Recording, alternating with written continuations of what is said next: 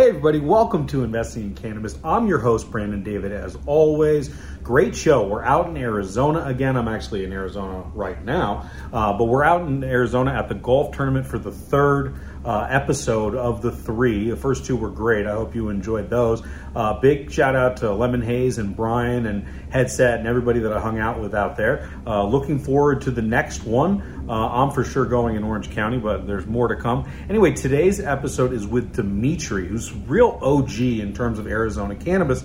Uh, he is the head of MITA, or the Marijuana Industry Trade Association. That's a mouthful. Uh, but he is full of wisdom and knowledge, and we had a very in depth conversation. He's been there since the beginning, fighting originally for medical cannabis in Arizona, now recreational cannabis, through the first time that it failed on the ballot. Really interesting conversation, and now where they are today, and how to help companies, and how he makes connections, how he helps people raise money, etc., etc., etc. It's a great conversation about Arizona and the future. I know you're going to like it. I learned a ton. You're going to learn a ton. Tune in, listen up, get acquainted. How are you, man? What's I'm going good. on? How are you? How you been? Haven't Honestly, seen you I can't be better. We're sitting out here in this beautiful setting. We're going to talk about weed. What could be better in life? the new land of freedom, Arizona, recently legalized adult use market.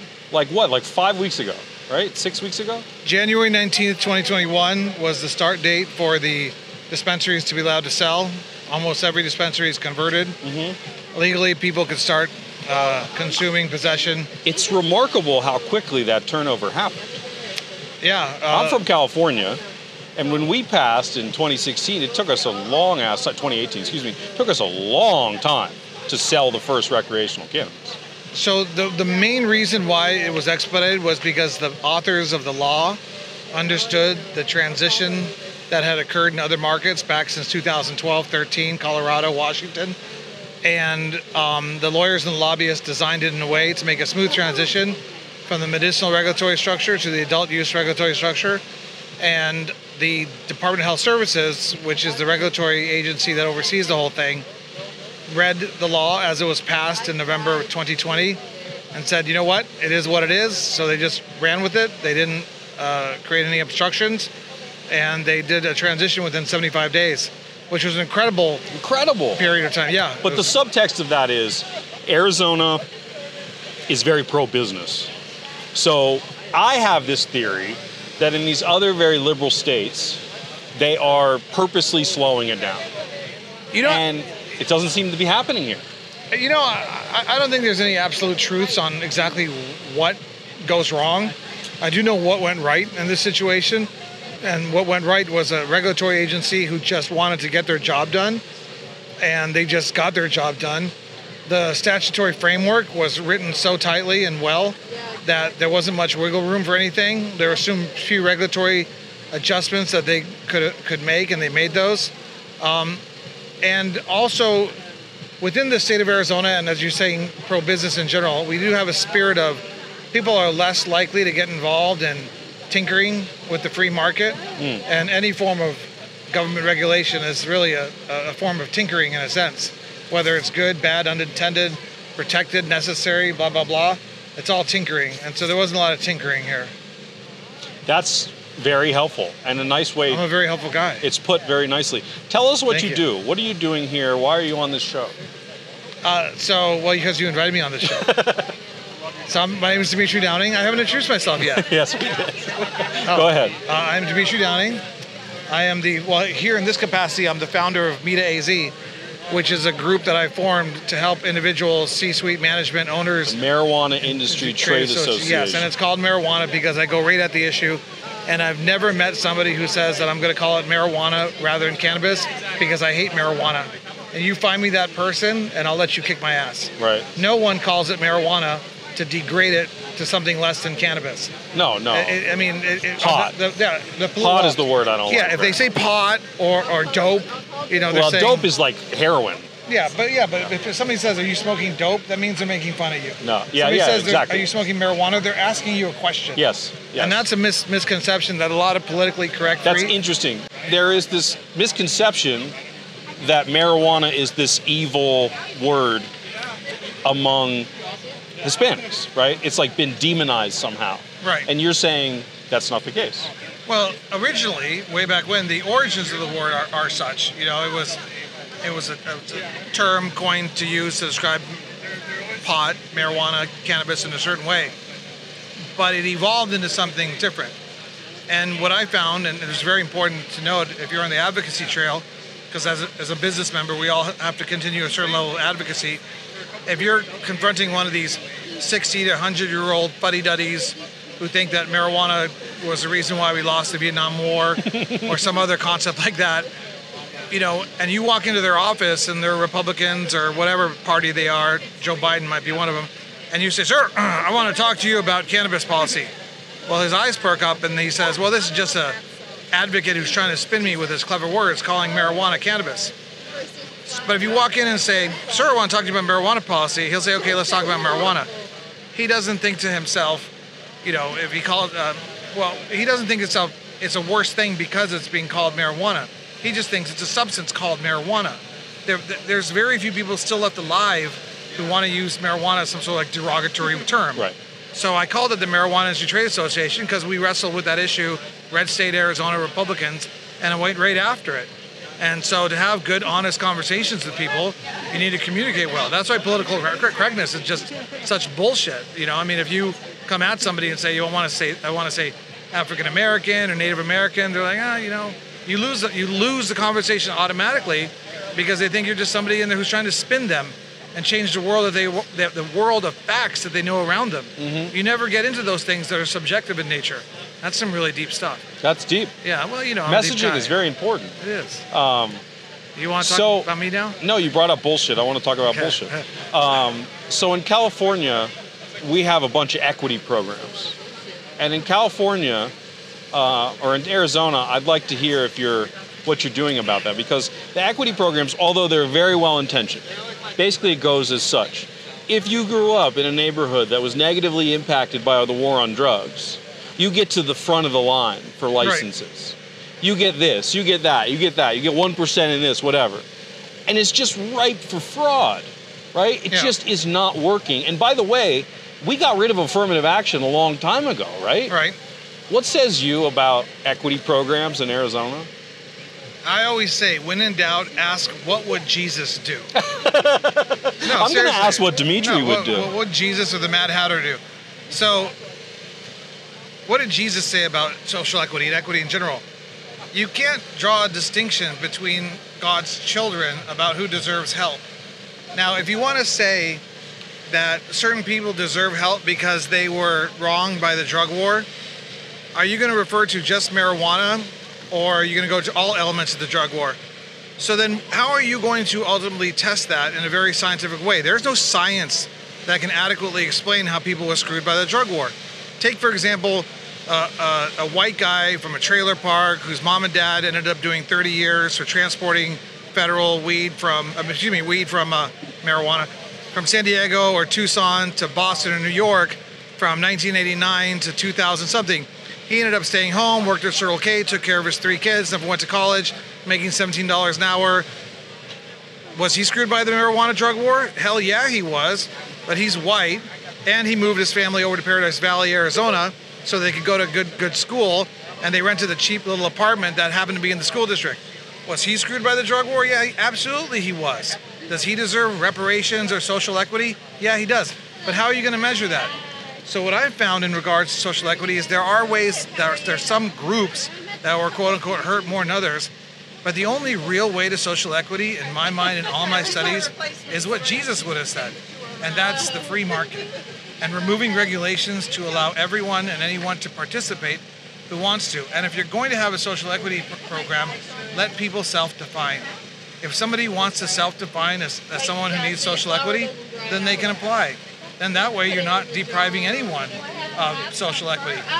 The, the truth is there is no absolute right or wrong. And again, it gets into tinkering and regulations and well-intended government programs gone wrong. It's a mess, you know. But uh, so so my approach to social equity is remove the obstacles, remove the artificial barriers to entry, and let individuals uh, who believe they were harmed participate. I mean, it's it's a very complex uh, situation. There absolutely are no right or wrong answers.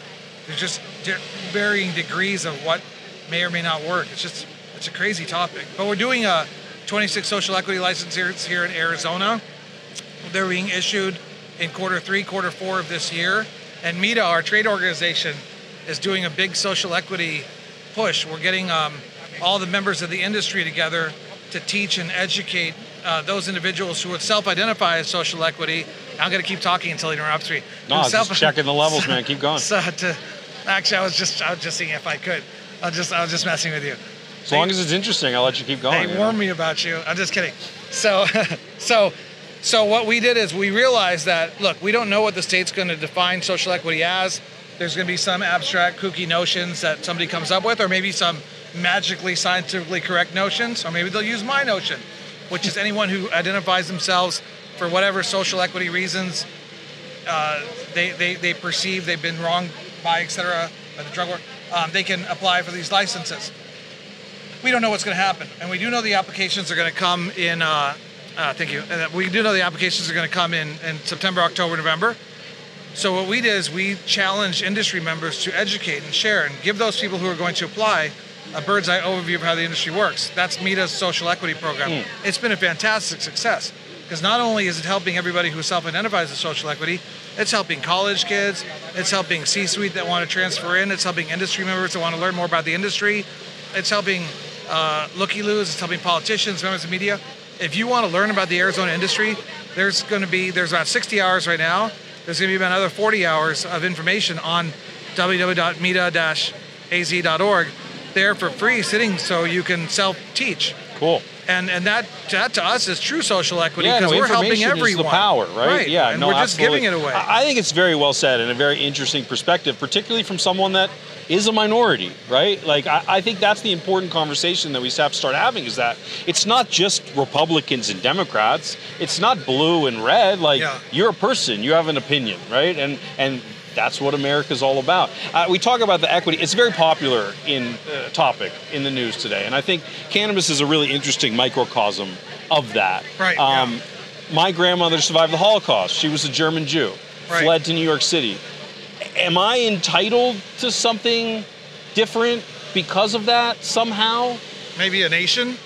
I, I just like I, I, I, where does it end? You know, You- where does it end? Israel, a nation. Oh, oh, oh, Israel nation. Yeah, they gave Yeah. us a country, They gave you and a then they haven't country. stopped bombing us since. They didn't give me a country, you know. Not I, that I, actually, I would love to take back Baja. I don't. If I could just have that for Mexico, I'd be happy. I need a country.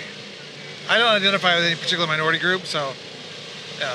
but- I'm sorry, I didn't No, mean it's to all right. pigeonhole you. No, it's no, just no. a good narrative. No, no, it's good. That's- hey, if it works for you, man, that's what the media does. you That's what the media does, If you don't man. have a narrative, you can't I sell mean, we it. could talk about regulations or we could talk about racism. You know, it's just better. Yeah. No, but, but back to the social equity stuff. Yeah, I mean it's it's it's a, it's a crazy topic, but it create it it, it it it means market opportunities here in Arizona, and that's what everybody ultimately listening to your show, who's interested in learning about the business environments of Arizona, uh, is looking for. What are the business opportunities, and not just the social equity licenses, the manufacturing play. There's 143 new manufacturing licenses, 143 new cultivation licenses. Uh, the retail uh, the retail uh, uh, touching points, the where the touches the consumer, dispensaries, uh, delivery, that aspect of it is really restrictive based on the number of licenses. But those manufacturing cultivation plays are, are a tremendous opportunity. Uh, they're available on the secondary market. You can't go get them right from the state. You have to sublease them from an existing Okay. dispensary owner. Those are good opportunities. But Arizona is, you know, open for business. There's plenty of room for brands. You know, if, uh, I, I assume most of your listeners are probably in the California area. Mm, I have a lot of California listeners, but all over the place. Yeah. And, and all over the world, if you have a good brand that you're looking to get out there into the rest of the world, you know, I urge you to look at Arizona. It's a solid adult use market. And you can navigate Arizona through MITA, MITA-AZ.org. Did I say that a couple times yet? Do it again. MITA-AZ.org.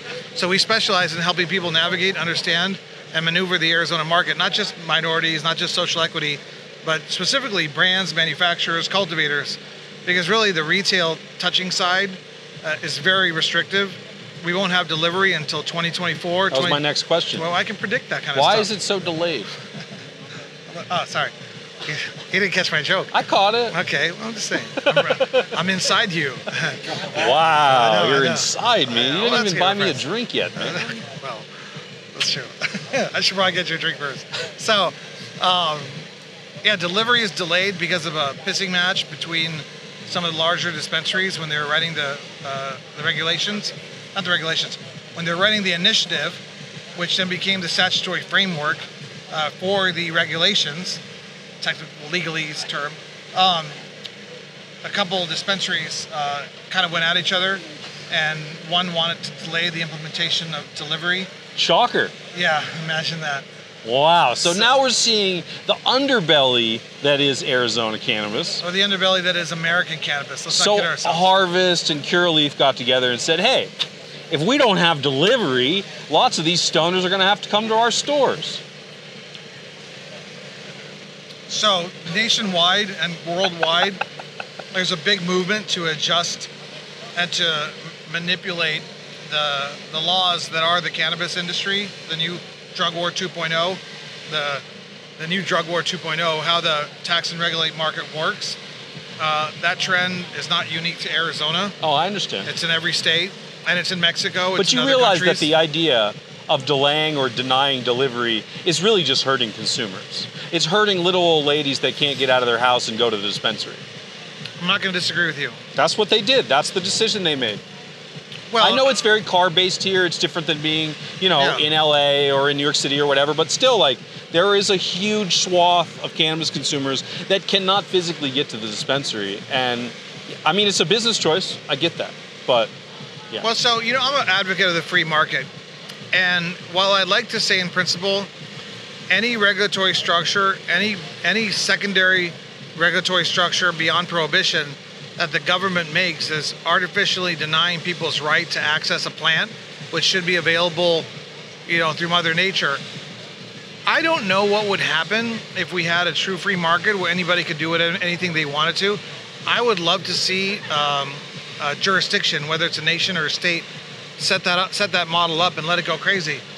Because there's some that argue that if you did create a total free market, the investment capital wouldn't be there to develop the infrastructure to create a decent supply no competitive for for no- the consumers. But my guess is that if you just let the free market go in Arizona, that enough people would participate and it would be figured out. It would drop the price of cannabis really fast and make a lot more options available to consumers. Uh, I can't prove that though because there is no model. I think the closest model we have is Oklahoma. Um, yeah. that- that- and it's so small too. but that's still twenty five hundred dollars. But twenty five hundred dollars is not going to allow my me mi, mi tío Pedro de Oaxaca, who wants to come and cultivate in the fields of Oklahoma, to bring his machete with him, you know, and just do a little plantation, then sell on Where, the side of um, the road. Where do the what I'm cartels fit into this? I'm just saying, you know, my grandfather was a bracero, you know. Where, where does the cartels fit into Arizona So cannabis? I like talking about the braceros, the original cannabis cultivators of the United States. You like changing the Yeah. subject. No, the cartels.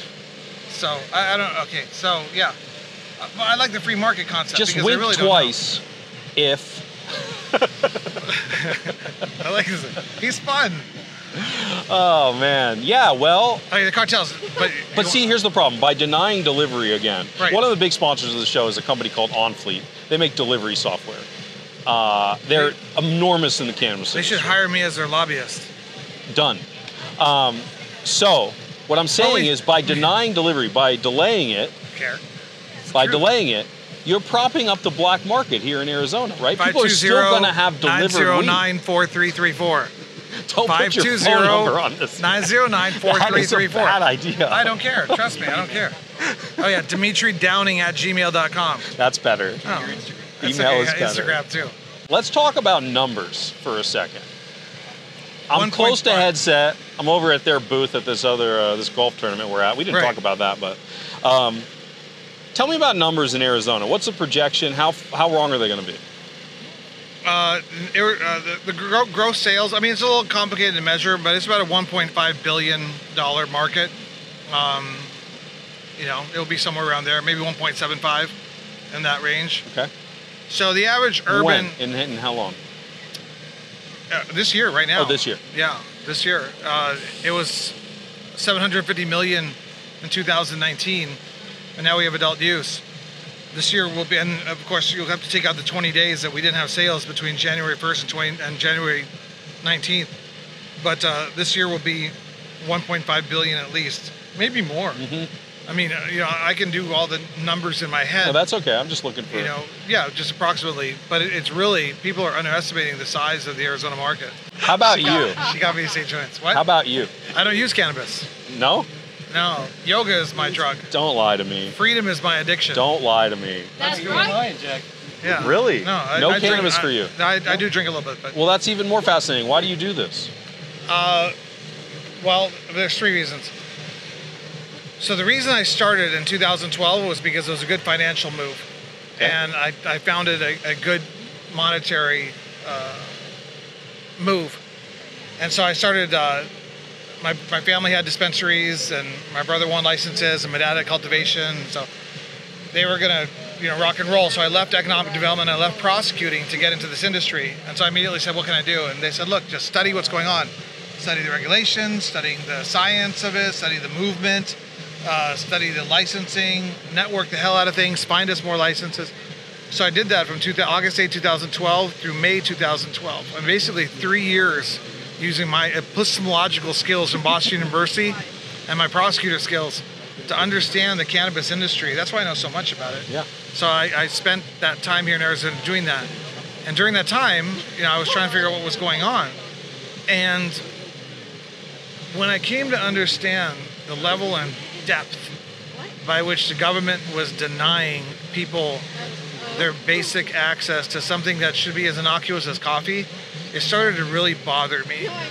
And when I started to truly understand cannabis policy and, and the and the the collective lies that were pushed upon us by the government and the media during the 70s, 80s, 90s, during the drug war, it kind of appealed to my libertarian side and it made me incredibly passionate about protecting and defending people's freedoms and trying to help people overcome the manipulation through messaging that uh, through messaging and through a narrative that sometimes people follow because they're just you know uh, too stupid to think for themselves not even necessarily the government actually or somebody wants to in a machiavellian way manipulate or achieve something like wizards behind the scenes you know and covid was a great example of this you know there wasn't any covid wizard trying to do this or that but people were willing to buy into it to such a degree Collectively. yeah. And it scares me that our collective stupidity can lead us to such a thing. Uh, and, you know, uh, those of us who have experienced the cannabis industry and cannabis policy and who have taken a deep dive into studying the development of cannabis policy and the changes in cannabis policy in the last 7,500 years of American history should really be skeptical of government action. And so, you know, the cannabis industry has provided me an outlet uh, to understand and express some of those feelings that I have within me and my pursuit of individual freedom and, and, and my rights um, while also making a decent amount of money. And I found a sea of individuals, some cultures, societies, countries, states, young, poor, old, minority, tall, white, black, brown, who just want to have their right to use cannabis uh, in whatever capacity they need to to balance out their lives, who, who need help uh, and need to have those rights protected. And I can make money while I'm doing all that. My God, you know what better way to go about things? So it really has become a a passion for me, you know, protecting people's That's freedoms such and an awesome story, man. Yeah. You and- never told that story before, have you? No, I, I told a little bit about it, but uh, well, you asked. I don't know. It was money, man. You hit it on the head. That's what I was Yeah, looking no, for. but I mean that, that's kind of the concept, you know, because I, I don't want people messing with me. I don't trust me. I don't trust you. Why would you? You know, I know. I don't you're trust anyone with a some beard. stranger. I you learned might that. you might try to sell this for big money. I don't trust anyone. Who's gonna buy it? I don't know. I don't even. I just. I am a bit more Yeah. bouncy So, but you know, I mean, it really is about freedom. It's about freedom. It's about choice. It's about liberty. It's what defines us as a people. You know. And, I think uh, that's as good a place to wrap up as any, man. This was really fun. Um, you exceeded my expectations. Really? Yeah. That's good. I'm, I'm sad that you had low expectations of me. Anyway, I'm gonna stop laughing. No. Say goodbye. This has been fun. Thank you again. Yeah. Plug your shit again. Where should people go? Oh, go? MITA, www.mita-az.org. Awesome. Thanks, guys.